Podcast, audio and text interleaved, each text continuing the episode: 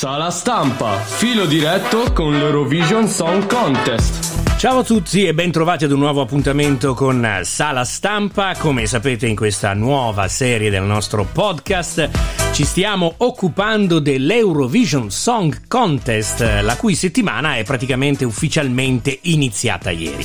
E allora andiamo subito in quel di Torino dove per noi c'è il collega di Quotidiano Nazionale Andrea Spinelli. Andrea, ancora una volta buongiorno e ben trovato. Buongiorno a voi.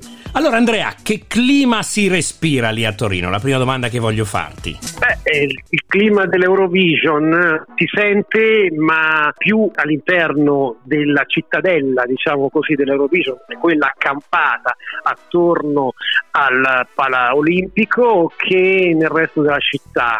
Diciamo che la RAI, l'Eurovision ci hanno creduto su Torino, il comune di Torino un po' meno. E questo forse perché diciamo, si pa- ha pagato un po' lo scotto di un cambio d'amministrazione lo scorso autunno abbastanza traumatico, quindi il passaggio appendino-lorusso eh, da, da, da, una, da, un'amministrazione all'altra eh, è pesato negativamente sul clima della manifestazione, la città non è stata tirata dentro diciamo, l'evento o, o almeno c'è stata tirata par- parzialmente e questo un po' lo, lo, avverti, lo avverti in giro per, dove non, non c'è un, quell'euforia, quell'entusiasmo che di solito invece si registra nelle altre città europee. Senti Andrea, questa sera c'è il primo appuntamento televisivo con la prima semifinale. Il vantaggio di avere qualcuno a Torino per noi è quello di magari scoprire un pochino in anteprima quello che succederà. Allora raccontaci un po'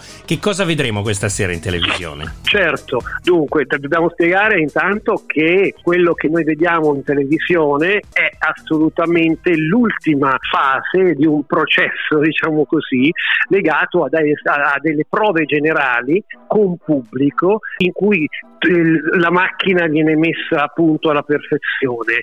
La sera precedente la diretta TV c'è una prova generale molto importante a cui assistono le giurie che poi esprimono il, il voto. Quindi il voto lo esprimono le giurie la sera precedente, il televoto lo esprime il pubblico televisivo eh, la sera della diretta. Ecco, quindi c'è questa doppia, questo doppio tipo di, di, di, di, votazione separato tra le due serate e, qui, eh, e, quindi, e, quindi, è chiaro che insomma ieri sera c'è stata una, una prova generale e speculare a quello che sarà questa sera la, lo, lo, spettacolo.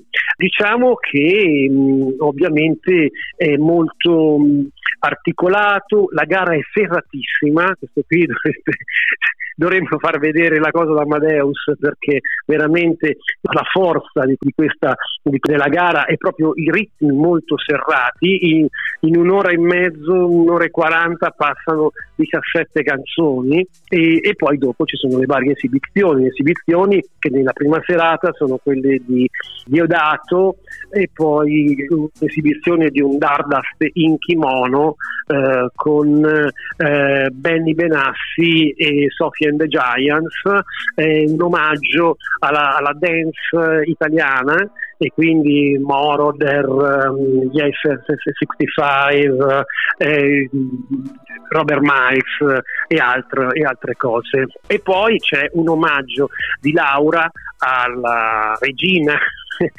famosissima in Europa, amatissima Raffaella Carrà, una fiesta così accennata e, e fatta appunto proprio subito un, un, un, pensiero a lei, ecco questo sì. Un accenno ai tre conduttori, perché prima che, che, che insomma dopo l'annuncio diciamo dei tre conduttori era venuta fuori un, un, po' di polemica, sembrava che tra di loro non andassero troppo d'accordo, soprattutto Laura Pausini con eh, Cattelan, tu che hai potuto vederli anche in azione che cosa hai visto? È vero questo? Erano solo polemiche montate ad arte, insomma, come va eh, la sintonia tra i tre conduttori che ricordiamo sono appunto Laura Pausini, eh, Cattelan e poi Mika, quindi tre pezzi grossi insomma su quel palco. Assolutamente, i tre conduttori sicuramente più forti della storia, almeno sulla carta della storia dell'Eurovision, perché mai tre personalità così forti erano state unite nella conduzione di, un, di un'edizione dell'Eurovision.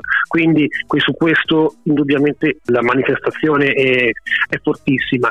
Uh, ma loro all'esterno sono molto, cioè c'è una grande armonia tra i tre, quindi dicono che le critiche sono fatte messe in giro d'arte, non ti saprei dire. Apparentemente tutto, tutto fila liscio, non ci sono momenti, almeno alle prove non ci sono stati momenti di niente, di, di, si, sono sempre abbracciati, guardati negli occhi, quindi non c'è stata nessun, nessuna criticità, diciamo così. Però chiaramente tre personalità forti, va bene, e quindi è chiaro che tre personalità forti possono, forse guarda, sono entrati in, se sono entrati in conflitto, sono entrati prima quando si è trattato di decidere di come fare, cosa fare, ma in questo momento tutto regna l'armonia, diciamo. Ecco, Beh, dai, diciamo che, che, tra di loro probabilmente ci sarà una sana competizione che è sempre la cosa migliore. Senti, invece parliamo un po' di quello mm. che è il filo conduttore di tutta la manifestazione, quello che un po' appunto vedremo noi televisivamente parlando in tutte le serate che attraversa un po'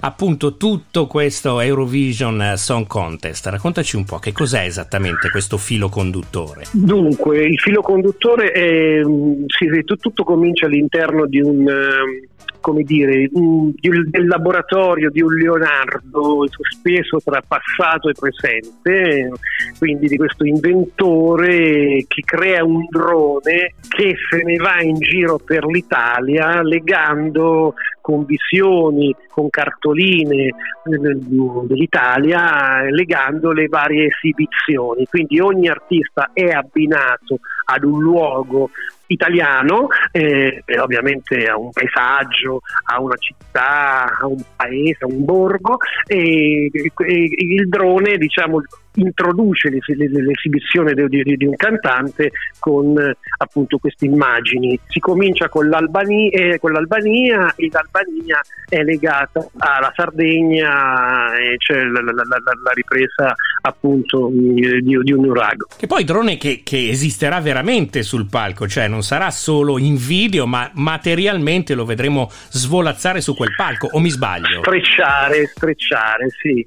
Eh, devo dire che chiaramente eh, nei, nei, video è una, è, è una fiction, ecco così, però, però vabbè, questa qui è l'idea che si è creata, che, che è stata creata eh, così, per, per, per, questa, per, questa, edizione e quindi ce lo ritroveremo tutte le serie. Molto bello l'inizio, eh, devo dire, con un, con um, Nessun Dorma eh, suonata, eh, accennata con una laser harp, cioè con un'arpa di raggi laser. Questo qui è una cosa molto bella come, come inizio eh, questa è la prima idea, poi dopo il resto lo vedremo prossime, nei prossimi giorni, quello, quello che le, è stato preparato a livello di trovate sceniche. Bene, grazie allora ad Andrea Spinelli, ovviamente noi ti lasciamo andare perché avrai un sacco di cose da fare, un sacco di persone sì. con cui parlare, anche per poi venirci a raccontare nel prossimo appuntamento con Sala Stampa un po' di cose in anteprima, quindi buon lavoro e al prossimo appuntamento Andrea. Grazie, grazie a voi. Sala Stampa, filo diretto con l'Eurovision Song Contest.